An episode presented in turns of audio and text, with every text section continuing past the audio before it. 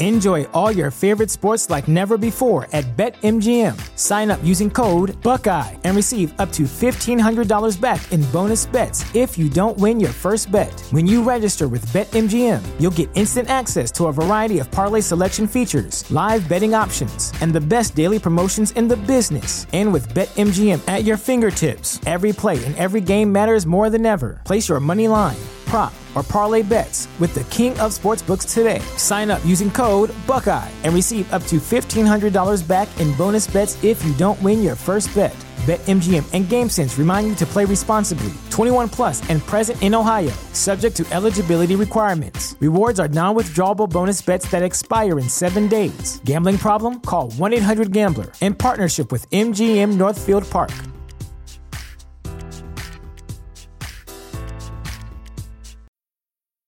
When it comes to weight loss, no two people are the same. That's why Noom builds personalized plans based on your unique psychology and biology. Take Brittany. After years of unsustainable diets, Noom helped her lose 20 pounds and keep it off. I was definitely in a yo yo cycle for years of just losing weight, gaining weight, and it was exhausting. And Stephanie. She's a former D1 athlete who knew she couldn't outtrain her diet, and she lost 38 pounds.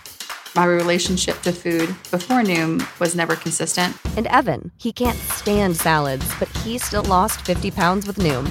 I never really was a salad guy. That's just not who I am. Even through the pickiness, Noom taught me that building better habits builds a healthier lifestyle. I'm not doing this to get to a number, I'm doing this to feel better. Get your personalized plan today at Noom.com. Real Noom users compensated to provide their story.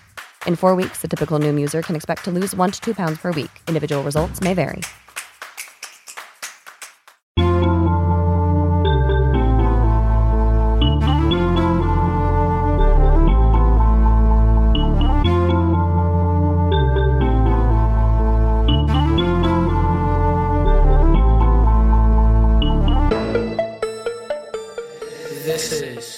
Is Make. Make it plain. M.I.P. With Masamela Matfumo. Mark Thompson. Make it plain. Get woke. God bless you. Good morning. Get woke. Ladies and gentlemen, MIP is COVID free. Free meaning you don't need a subscription to hear MIP every day now for a limited time. While we endure this pandemic, we want to make it available to everyone. So wherever you get your podcasts, Apple Podcasts, Spotify, Google Podcasts, Stitcher, Pandora, MIP is COVID free and available to you and everyone without a subscription.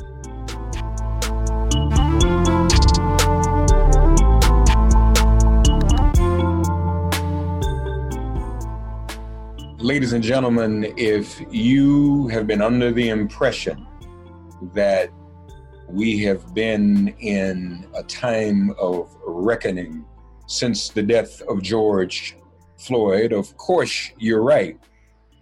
But this coming Monday, July 20th, that will be a day of reckoning all its own. Because not only is there a necessity to deal with police violence and this police demic, but there's a necessity to deal with what's happening with workers every day. If you're disrespected in one place, you'll be disrespected in another. And so Monday, July 20th, is the strike for Black Lives. And I just want to highlight the demands so everybody, everyone can understand them.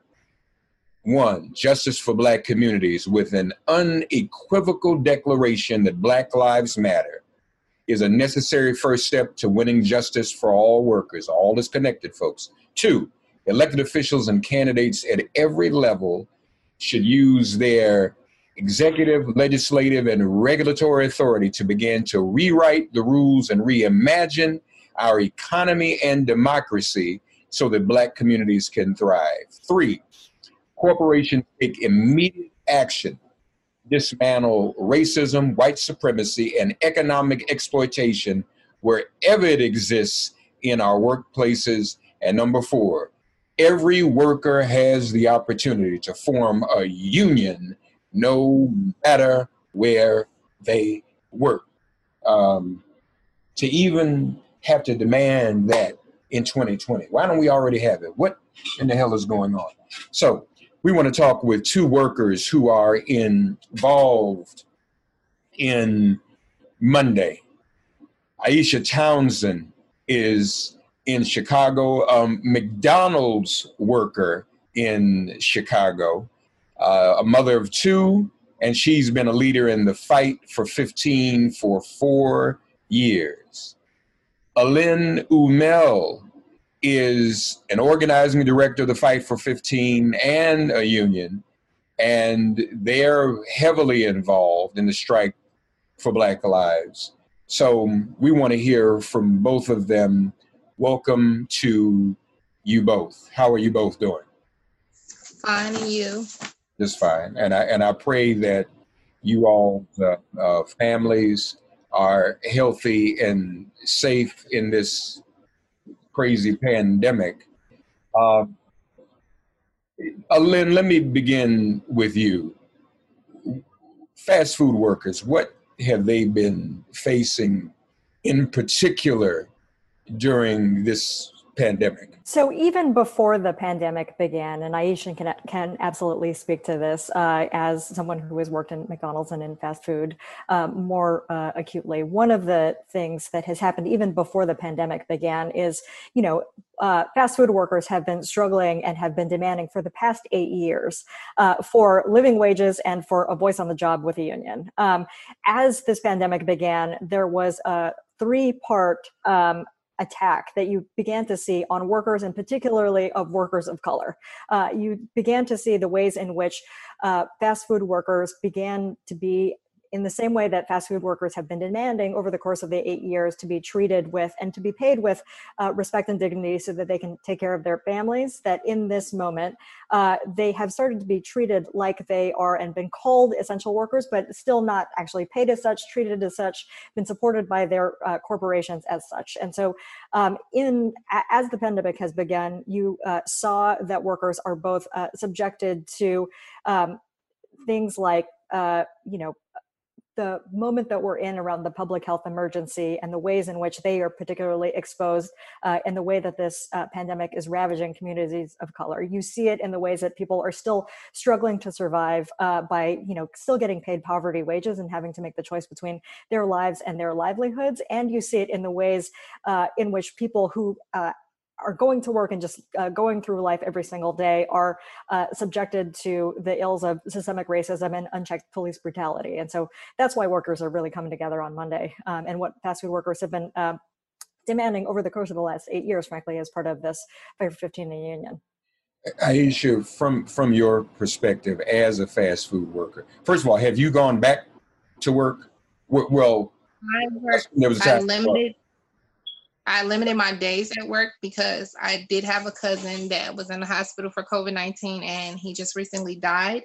Mm. So I limit my days that I go. I only go two days out of the week. And before I come in the house, I make sure that I go through my back door. I go straight to the shower, shower up, and then I touch my kids.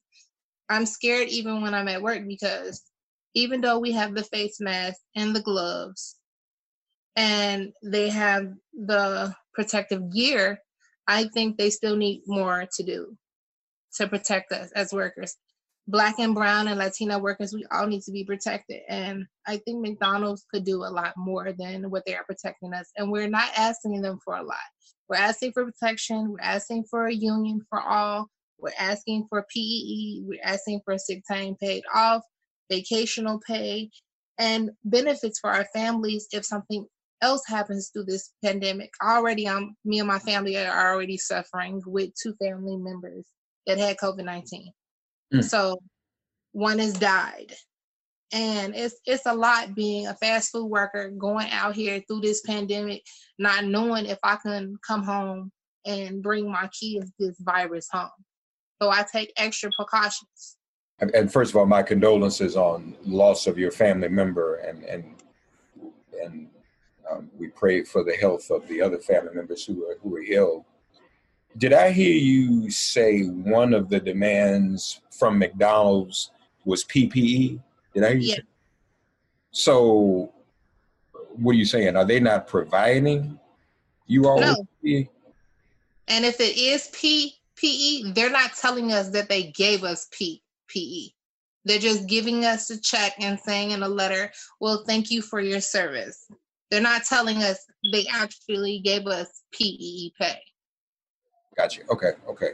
One of the things that um, you know McDonald's and other fast food companies really only started providing uh, protective equipment to workers after they began demanding it uh, and after they had to go on strike and actually uh, tell their stories in the media about what it actually is like and how they've had to fashion some of their own masks with coffee filters or in some places have had to use doggy diapers that kind of thing to be able to protect themselves and their families. Uh, and so you know like at the beginning of the pandemic it really took you know workers like aisha and other workers going out on strike and demanding you know that if you, they're going to put their health on the line that they they uh, also you know should be protected while they are at work. And you know as the world's second largest corporation that they have you know the ability the financial ability to, to absolutely do so and that they have a responsibility to both uh, the workers and their customers to be able to to do so uh, especially as you know people are going back into their communities to to stop this pandemic and this uh, public health emergency so it sounds like we're talking about two things ppe and PPP or whatever, the payment part. So let, right. let, let's just unpack both of those for a minute. I, Aisha, were, were they said that they were paying you, but it wasn't clear that's what that was. Am I understanding you correctly? Yes, they didn't give us a clarity of what they were paying us. They didn't tell us if it was PEE or not. Okay. McDonald's, I, have been working with McDonald's since May 4th, 2015 for five years. And being with the fight for 15 with the last four years has been amazing. We have done amazing work. We have accomplished a lot for fast food workers like me here in Chicago, around the 50 states. We're not asking for a lot, we're just asking for a little. And McDonald's so far does not want to comply with just a little. Asking for a union, that is not a lot. We just want to make sure that workers like me around the world in 50 states are protected with a union. That's not asking a lot. Uh, uh, Allynn just alluded, you have been involved in a strike before at McDonald's, Aisha? Yes. Oh, okay. I heard that. You bad. I got involved with actually SEIU. The lady I had met at the Bud Billiken parade, she introduced me with SEIU. And then Miss Felicia had came in and introduced me with the Fight for 15. I love everything that we're doing, and I'm going to keep going out on the strike lines until McDonald's does what it has to do if I work with them or not. How many times have you been on strike against me? I've been on strike four times. Wow. Uh, they've not tried to retaliate against you, have they? Only thing retaliation, they lowered like my hours I had less hours. When I first began, I had a maybe nine to five, and now I have um, from nine to two. And the agreement was that during the school year, I would only work from eight to two, and not school year, I would do a nine to five. They has not kept that agreement. On the equipment, though, the personal protective equipment, you all have had to make some of your own equipment. You mean to tell me they want y'all to come back to work and didn't provide you with equipment? Yeah, at first when I went in for work, they were like, um, I asked if they have a mask. They're like, oh no, we haven't got the mask yet. But learning from a different worker, they had got those masks. They had got them months before and did not offer them to the workers. So what I did, I made me a mask. And then when I made the mask to take it to work, they told me I couldn't wear that. So when I came back in the next week and we went on strike, the next Saturday I came in, oh, they had a mask for me. I said, well, it's too late. I already have one. So wait a minute. You said they had they had some but did not distribute them? Yep. What's that about? I have no idea. I had found that out from another worker. I assume this is at the McDonald's where you are, but I assume this is pervasive in yeah. their other well, you got to look at this. McDonald's is a multi-million dollar company. They do what they want to do. They don't care if we're not where we work. So when we go in, if we work, we work, and if we don't, they'll find another replacement to replace us. If we say we're sick, they want us to come in to work sick. I could say my kid, I can say to you that you're my owner and my kid is sick. Oh, well, you were supposed to let us know before. I didn't know this kid was going to throw up before I went to work.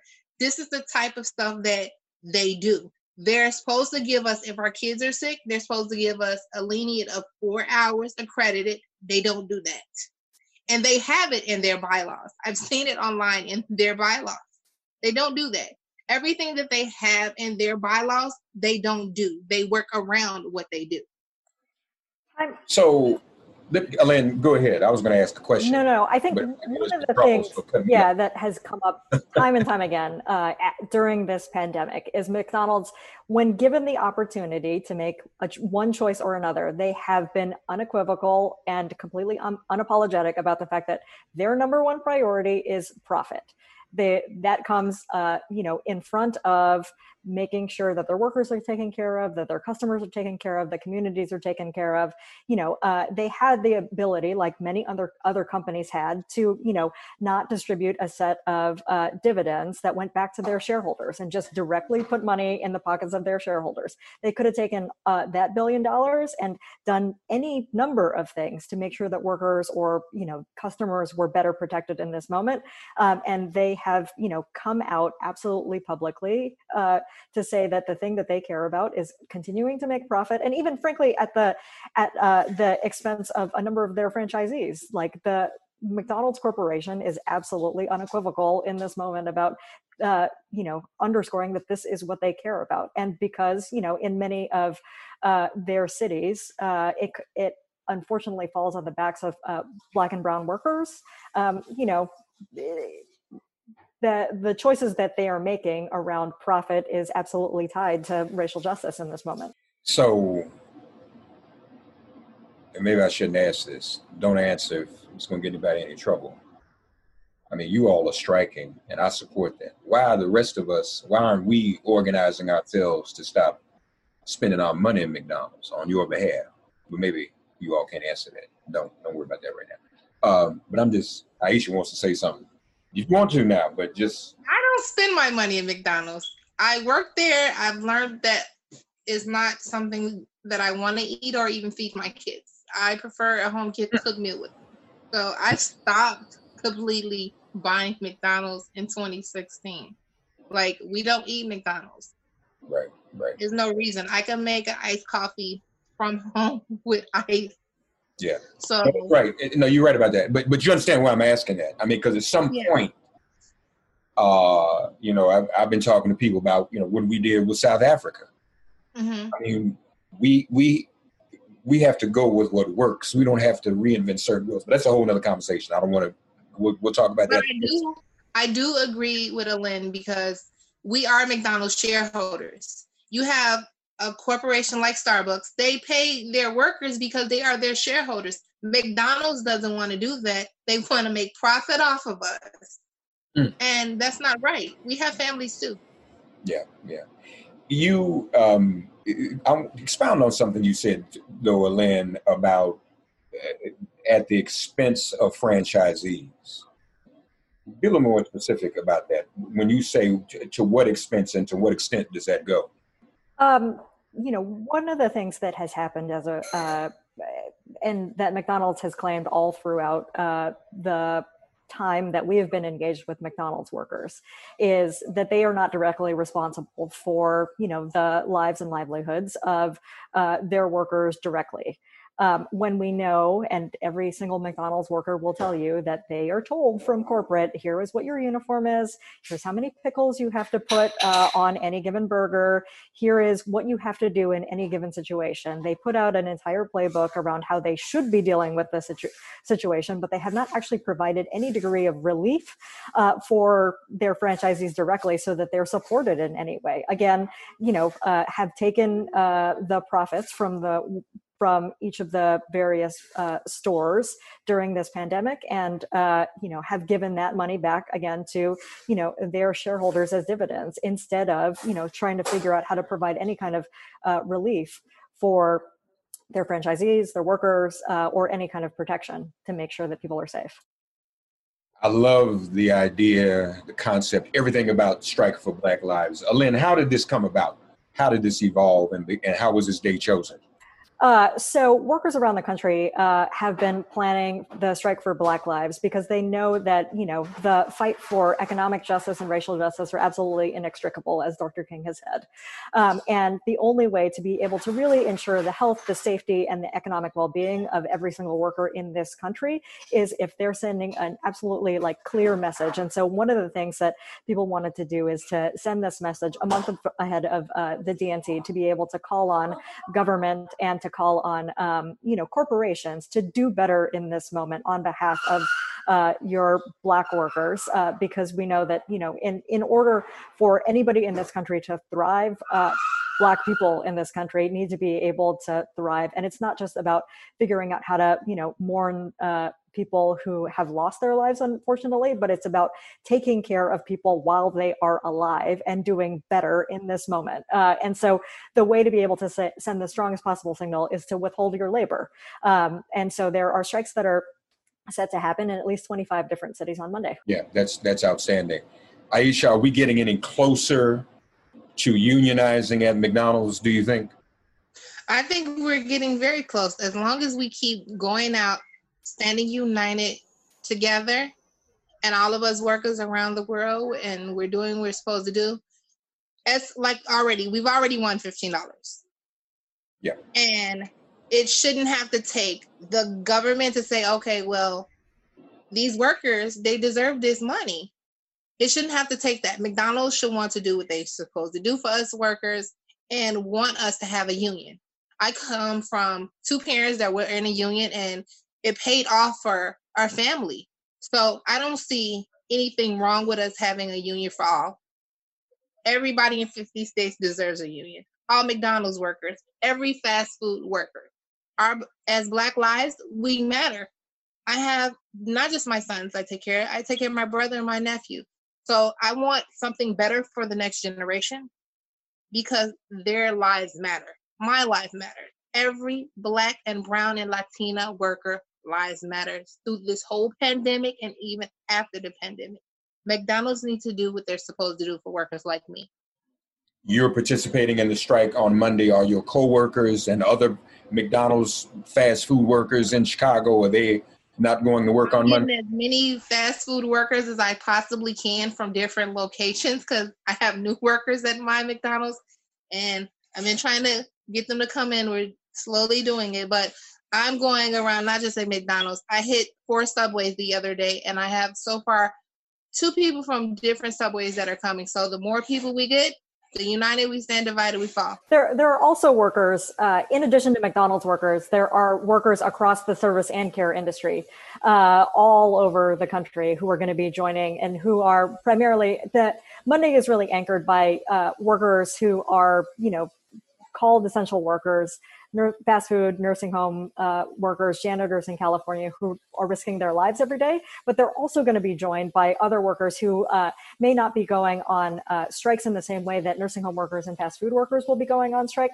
but who will be participating in worksite actions to continue to send uh, messages that they also um, that that their work matters uh, and that they need to be treated as essential workers and that they're you know uh, that they're demanding uh, justice uh, and racial justice for black workers in this country. Black people right. You read my mind Allynn, because that's what i was going to ask you. Just how big is this going to be? I want it to be as big as it can be uh, at this point, we know of 25 cities uh, that are in uh, and that are going to be having uh, actions in different ways. What we also know is that there will be thousands of workers um, who will be participating in various ways um, in terms of joining a um, more accessible eight minute, 46 second rolling strike that's happening at noon local time for people who, you know, physically can't or uh, cannot afford to, you know, take the day off or whatever else. Um, and then they'll also be joined by thousands more allies and partners who are actually taking different kinds of actions, both online um, and then in, in various ways. There'll be informational pickets, there'll be walk offs, there'll be in person protests. It'll come together in a number of different ways and will be absolutely um, uh, and there are more people that are joining as we speak and so that's not the full list of all that's happening oh, that's that's outstanding this will be impressive before we go aisha um, give us a charge make the call tell our audience why they should participate in the strike for black lives on monday july 20th and what's at stake in your own words Well, what's at stake is that McDonald's yet again needs to do what they need to do. We need to come out, participate. United we stand, divided we fall, and unions for all for everyone. All right. Folks, we invite you to go to the website to find out more. J20 strike for black lives.org. J20 strike for black lives.org. Uh, Aisha Townsend involved in the fight for 15, trying to unionize McDonald's, fast food worker. She's already been involved in strikes against McDonald's. I'm, I'm proud to meet her, bad sister. And Allynn as well, who's an organizer in the fight for 15 and they are one of the co-sponsoring lead organizations on the strike for black lives and that's very very important. So big day on monday. We invite everyone to participate if and where you can. Please do. And if you can't ask somebody to strike on your behalf who can. You can do that. Ask somebody to be your proxy during this strike. Um, and as both of you have said so eloquently you know i wonder if black lives matter or do black people who were killed by the police matter? Because All lives matter. Every we got about y'all living right now, right? We have to deal with us who are alive right now. As you mentioned, your family members, Aisha. You know, we we wait for somebody to die, and then we all march in the street. We mm-hmm. need to be about this even before this happens. Right. So, I want to thank you both for being here. Y'all got me fired up. I love it. Thank you, Reverend Thompson. very, very, excited to see you on the streets uh, or uh, virtually. Thank you. Yeah, thank you. Allynn Umel, folks with the uh, Fight for 15, and uh, mother, fast food worker at No Good McDonald's in Chicago, Aisha Townsend. Thank you both for joining us, okay? Thank you. You're welcome. All right. Folks, last month we talked to you about a lawsuit that was filed on behalf of four cities to protect the Affordable Care Act from the Trump administration. We're going to give you an update on that, as well as some other actions that are taking place. This organization we know well is very busy, and that's good because it's busy on all of our behalfs. Joining us once again, no stranger, always a pleasure to chat with her from the organization Democracy Forward is Charisma Troiano. Charisma, how are you? And I trust you all are still healthy and safe in this pandemic. Yeah, I'm doing well, thank goodness, and family's doing good. So that's always good news. Thank you so much, Mark. Yeah, no, it's it's a pleasure to have you back. So we talked about the lawsuit that was filed. Where are where do things stand now? Yeah, so right now, um, um, believe it or not, on Monday, the administration is due to provide a reply. So we may get some indication as to why this administration believes that the COVID pandemic is not an extraordinary circumstance that warrants a special enrollment period to be open up uh, to allow for anyone um, who doesn't have access to insurance, regardless of if you lost your insurance because you lost your job amid COVID um, or just don't have insurance because you missed um, an earlier enrollment deadline. Um, so hope we'll we'll hear more from the administration on Monday. I have no doubt that it will be as concerning as the fact that the administration still refuses to allow individuals to access and um, the ACA at this very particular time of need. So we're we're going to be sitting back and waiting to push out some responses. Uh, the battles on every front, obviously, uh, and as we talked about before, I mean, I don't know how you undermine affordable, the Affordable Care Act in the middle of a pandemic. That, you know, but it kind of goes along with trying to force kids back to school in the middle of a pandemic. And if that were not enough, um, you all are, are, are, challenging what the administration is doing in terms of nutrition standards too, aren't you? That's right. We we luckily won that case, um, and that was where the administration under Secretary Perdue, who uh, runs the USDA, had weakened um, the Michelle Obama guidelines. I mean, I'm calling them the Michelle Obama guidelines because they were a part of her Get Fit um, initiative, which had required um, a certain amount of whole grains to be in foods and had also required the reduction of sodium to be in foods that served to over 30 million children in schools every day. The Trump administration came in, said, we're going to make school lunch great again. And by doing so, we're going to weaken those standards. Um, so, you know, let's add more salt into the food that our children are getting and let's reduce the amount of whole grains that they're consuming um, on a daily basis. A judge um, looked at that and said, there's no reasoned explanation for this. And in fact, what the administration had proposed was really no um, logical outgrowth for it to be so drastic um, to slash these standards in, in such a manner. And so um, the judge ruled that that was unlawful, vacated um, that proposal, sorry, that final rule. And the administration came back and said, you know what, we're going to take the judge at her word. We're not going, we're just going to leave it as it is. We're not going to challenge this case. And so it stands that that rule is vacated. Now, they could come back um, and institute new rules, um, maybe under a less arbitrary and capricious process. Um, so that's something that we will be looking out for. Okay, so that's a win. That's good. That is a win. Uh, yeah, yeah. We, we need as many of those as we can get.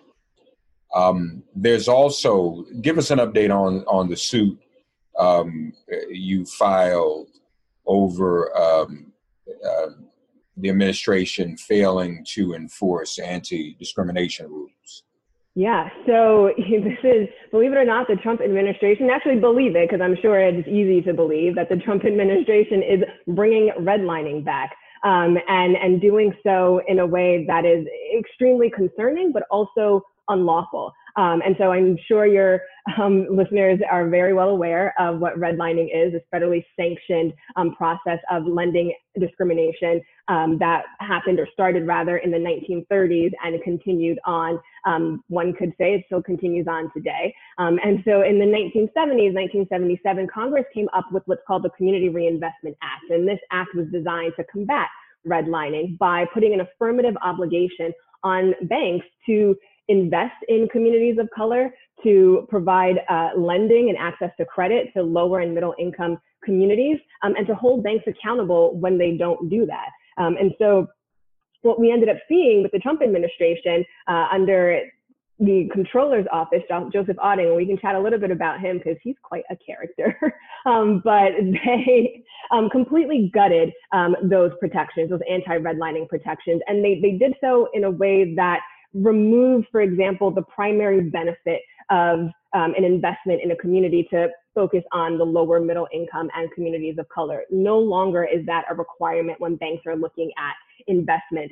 Um, another thing that the Trump administration changed when they are gutted the Community Reinvestment Act is that they are focusing on big dollar investment and not on the actual quality of the investment. The Community Reinvestment Act as it stood before the Trump administration's changes would assess banks' investment on whether or not they're assisting with community development um, and not necessarily are you putting money to a big sports facility that you probably would have invested in regardless and then counting that as an activity that qualifies under the Community Reinvestment Act. So those are a few ways in which the Trump administration has gutted the Community Reinvestment Act. And one in particular is removing the voice of the community.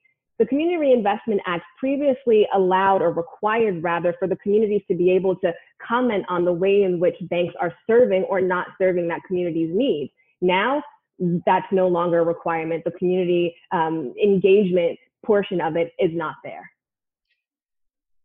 So you're going to tell us about the comptroller? Oh yeah. Oh man. So Joseph Otting, brace yourself here. He's now he's no longer the comptroller because he viewed changing or gutting and weakening the CRA as his piece de resistance. And as soon as he did that, he bounced out of the administration. He figured his work was done. Now, Joseph Otting comes from a bank called OneWest. One West is a bank that was owned by Steven Mnuchin, the Treasury Secretary. That bank, yep, exactly. that bank, um, you know, when looking at some of the investments or lack of investments um, there, that bank oversaw about 10,000 foreclosures in minority communities. The California Reinvestment uh, Coalition did an analysis and noted that about 68% of those foreclosures were in California's communities of color. Another study looked at OneWest um, activities and noted that within a two year period, they only made two mortgage loans to Black folks. And so that is the type of, that is the individual who's behind the scenes who was working and instituting this change. Someone who told Congress that he didn't think that discrimination even exists. He noted that he doesn't read the newspaper, he doesn't read books, And so there is no indication for him that there is anything uh, on the scale of discrimination that we know anyone who's not modicumly informed is aware is occurring within the housing and the lending market. Uh, and, you know, he said that it was some of his friends in the inner city who let him know that discrimination is a thing that occurs. And that is who Trump appointed to head the comptroller's office. And that is who Trump appointed to lead the gutting and the weakening of the anti redlining protections in the Community Reinvestment Act. You know, it, hearing you describe that, Charisma, um, I mean, we're, we're talking about a lot of specificity and detail that the average voter may not be aware of, you know, because that's not leading the news cycle. I'm not saying it shouldn't be, but it's not. But but to me, that is confirmation of what happens when people are on, on in the news cycle talking about preserving Confederate statues. People can't be naive enough to think, well, that's just one racist thing they do. What you're describing is one of the policy things that happens that doesn't get publicity that goes right along with the Confederate statues. So Confederate statues is one thing, but when you gut the Community Reinvestment Act or bring redlining back, that's even more detrimental. You know, and people need to under un, un, un, understand that. So it's not just about statues, y'all. This is about real policy that's taking place. And we you know we we get upset about statues. I'm just, I'm I'm right. I, I'm not saying that's wrong. Everybody's right in terms of dealing with statues. They should come down, and we have to engage. But we have to understand the policy that goes behind that that is con- consistent with the Confederate mentality and ideology. That's absolutely, absolutely right. And and the symbols of these statues, these symbols of Confederacy, these symbols of discrimination, really are just you know uplifting or highlighting what's really happening in a pernicious manner below the surface and you know Nikole Hannah-Jones actually referenced and was talking about this in her most recent piece um, for the new york times magazine on reparations and was noting how redlining this federally sanctioned discrimination practice was a process of putting the government's foot on the neck of Amer- Black Americans and Americans of color in the sense that we are no longer and not able to amass generational wealth. And that is an, the CRA was designed to combat that. And for this administration to so nefariously, and I say that because the way in which they did it um, was to silence community groups who were trying to speak out about this to prevent um, any sort of like disclosure on Otting's communications with bank executives. I mean, these are the sorts of things that are happening behind the scenes when it comes to these policy decisions. And so it, it's not just who is making these policy decisions, the, the way in which these policy decisions are being made to now fully understand how and why the impact is the way it is. Uh, and, and, and so it spreads through through generations. You had, you know, because of this from the 1930s through today, you had white communities being able to flourish through bank investments and other lending um, in those communities, while you had communities of color having to struggle to get any modicum of access to credit, whether it was for their small businesses, whether it was for community development projects, or whether it was to be able to purchase a home in your own neighborhood. Right, right, right. And this is this is very important, folks. So again, we want to see, as you as you said, the pernicious activities that are taking place under the surface. So yeah, no, no, thank you for that, folks. And we got to look at this and keep this in mind uh, come November. Okay, a um, couple of other wins on Democracy Forward's part in terms of representing asylum seekers. Tell us about those, if you would.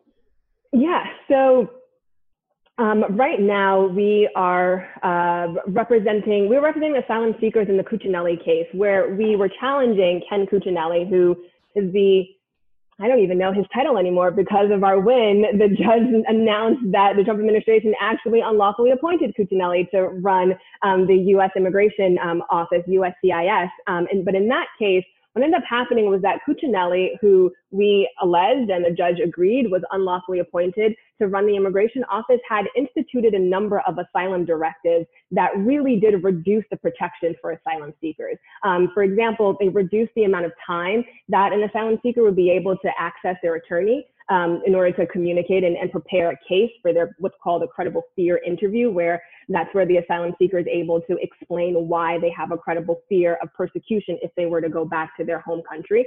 Um, they also reduce the amount of time for um, an asylum seeker to prepare or to um, have a continuance. And so um, the administration, or under Cuccinelli rather, had stated that only if you know you're in the hospital or in some other ways medically incapacitated would you be able to delay um, your your hearing. And so a judge looking at the way in which the administration appointed Cuccinelli, which let me just kind of go through that a little bit because they did it in a way to install Cuccinelli, who was an anti-immigrant hardliner. I mean, from his time uh, in Virginia through his time within this administration, you hear him talking now about immigration policies.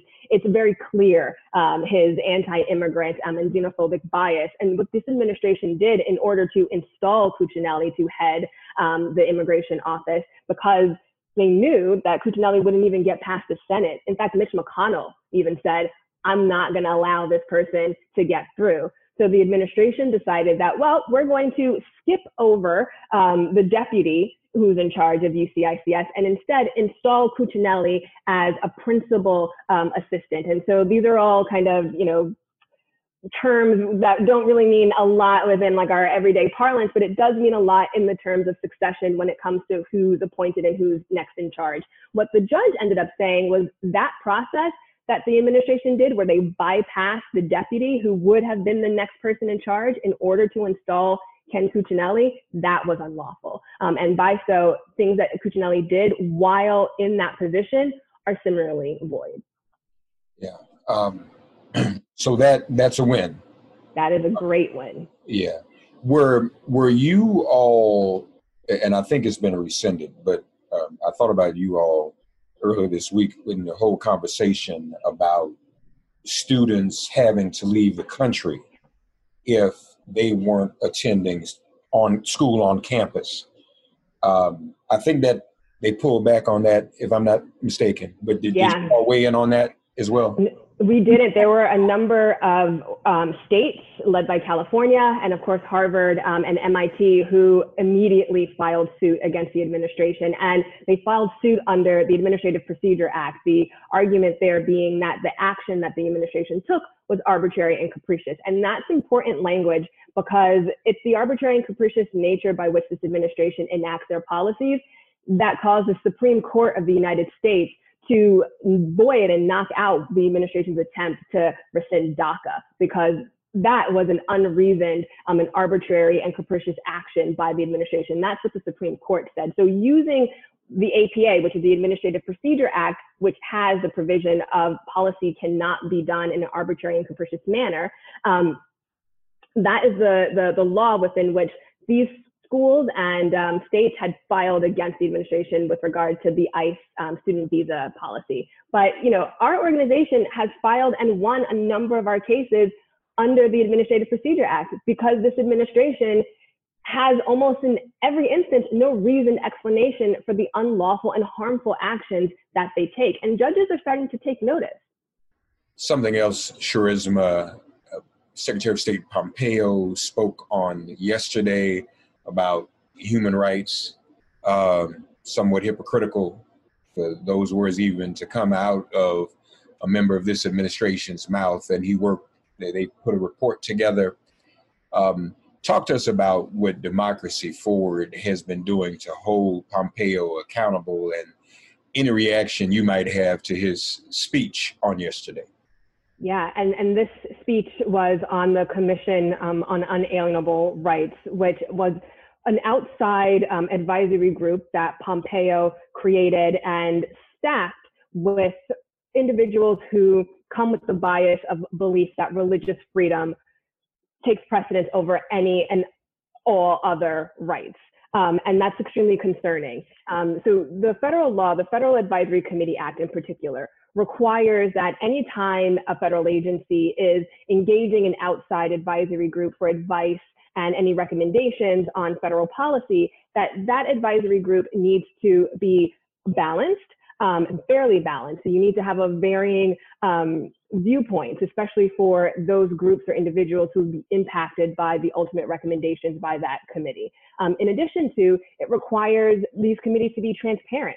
The meetings should be public. Um, records within the meeting should be public. Um, and these are things that Pompeo did not do um, when creating this Commission on Unalienable Rights. Um, this commission is staffed, like I said, with individuals who hold a biased view. And just to kind of give you an understanding of who I'm talking about, about who's on this commission, these are folks who believe that marriage equality um, is nonsensical, who believe that homosexuality is a sign of the end times, believe that women should not be given contraceptives um, in order to prevent the Zika virus from being transferred to um, newborns in, in utero, you know, and so, so that's, these are the individuals who are on this commission and who's not on this commission are mainstream human rights organizations. Um, not on this commission are the State Department diplomats for human rights. Um, and so that led us to file a lawsuit on behalf of a number of human rights organizations, including the RFK Human Rights, um, including the Council for Global Equality and the Global Justice Center and an organization called Change, um, because we understood that the recommendations that come out of this commission would be designed to curtail the rights of LGBTQI individuals as well as women and their access to sexual and reproductive health abroad. The same sorts of rights that the Trump administration is curtailing domestically for these communities is exactly the types of rights that this administration is using this commission on unalienable rights to curtail abroad. Um, he attacked the 1619 project, which I thought was interesting. Um, I have been skimming through the report, um, and I know Democracy Forward will do a far more thorough analysis than me. But listen to this one thing I pulled up um, there's a paragraph on page 49, the failings of international organizations, and it reads, in 2018, after extensive efforts to work from within to reform the United Nations Human Rights Council, the United States withdrew from it. United Nations Human Rights Council shows many of the same flaws that had come to mark its predecessor, the Human Rights Commission, charged with addressing human rights violations globally, the Council gave greatly disproportionate attention to Israel while ignoring egregious human rights abuses in many other parts of the world. It is interesting that they would, you know, singularize that issue, but it goes on to say these outcomes are in part a function of programmatic bias, bias at the uh, uh, commission. Um, I'm, I'm sorry, at the council, and the United Nations more broadly.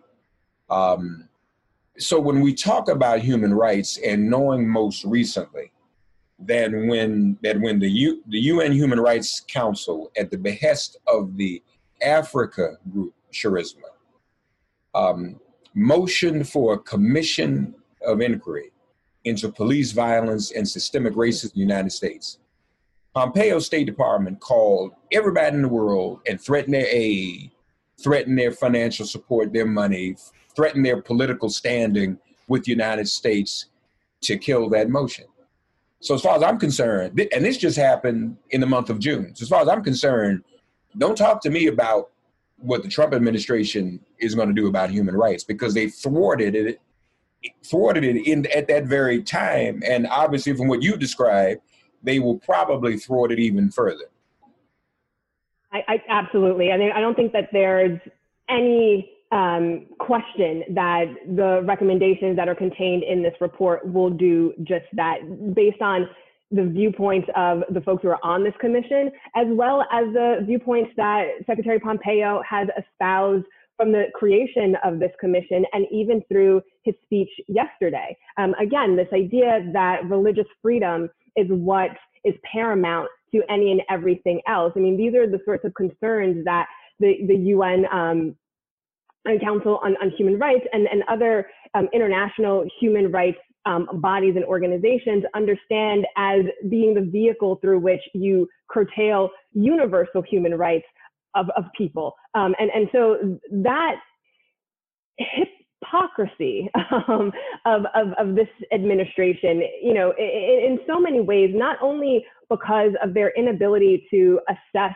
um, and grapple with, or I guess lack of care um, about the human rights abuses that they are perpetuating onto individuals in this country. I mean, let's not forget the children and the adults who are currently still in cages along this border. I mean, this is all happening under this administration. I mean, many people, I'm sure, have called that a human rights um, abuse. And, and, and, so I just think that it is quite um, curious and a bit hilarious to, to have these sorts of remarks and um, concerns of being sure that America is holding up an ideal of human rights and, and attack, but casting that ideal of human rights in something that is discriminatory.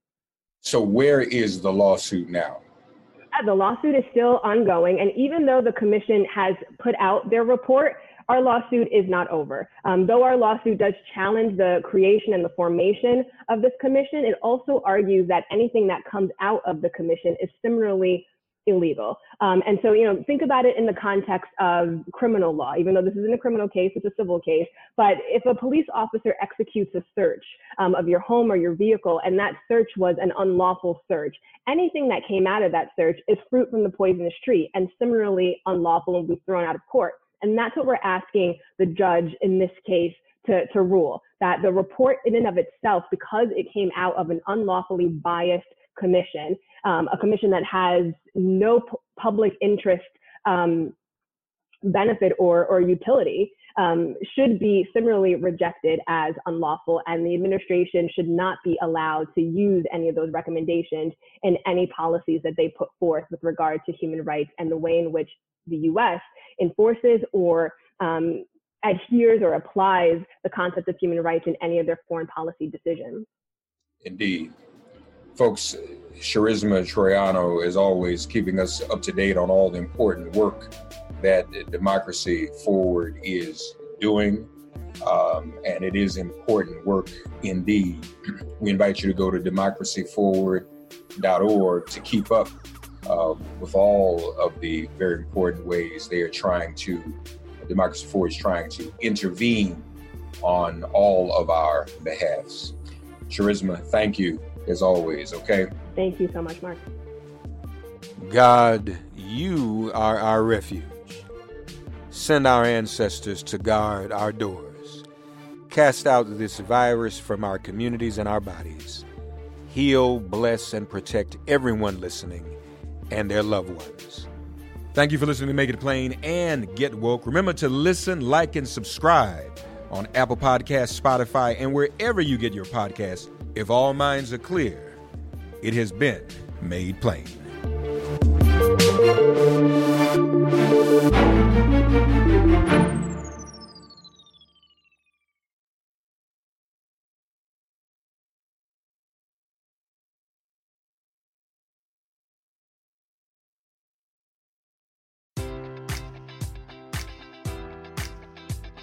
Enjoy all your favorite sports like never before at BetMGM. Sign up using code Buckeye and receive up to $1,500 back in bonus bets if you don't win your first bet. When you register with BetMGM, you'll get instant access to a variety of parlay selection features, live betting options, and the best daily promotions in the business. And with BetMGM at your fingertips, every play and every game matters more than ever. Place your money line prop, or parlay bets with the king of sportsbooks today. Sign up using code Buckeye and receive up to $1,500 back in bonus bets if you don't win your first bet. BetMGM and GameSense remind you to play responsibly. 21 plus and present in Ohio, subject to eligibility requirements. Rewards are non withdrawable bonus bets that expire in seven days. Gambling problem? Call 1 800 Gambler in partnership with MGM Northfield Park.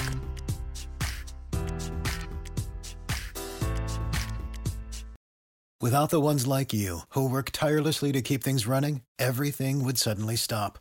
Hospitals, factories, schools, and power plants, they all depend on you. No matter the weather, emergency, or time of day, you're the ones who get it done. At Grainger, we're here for you with professional grade industrial supplies. Count on real time product availability and fast delivery. Call clickgranger.com or just stop by. Grainger for the ones who get it done.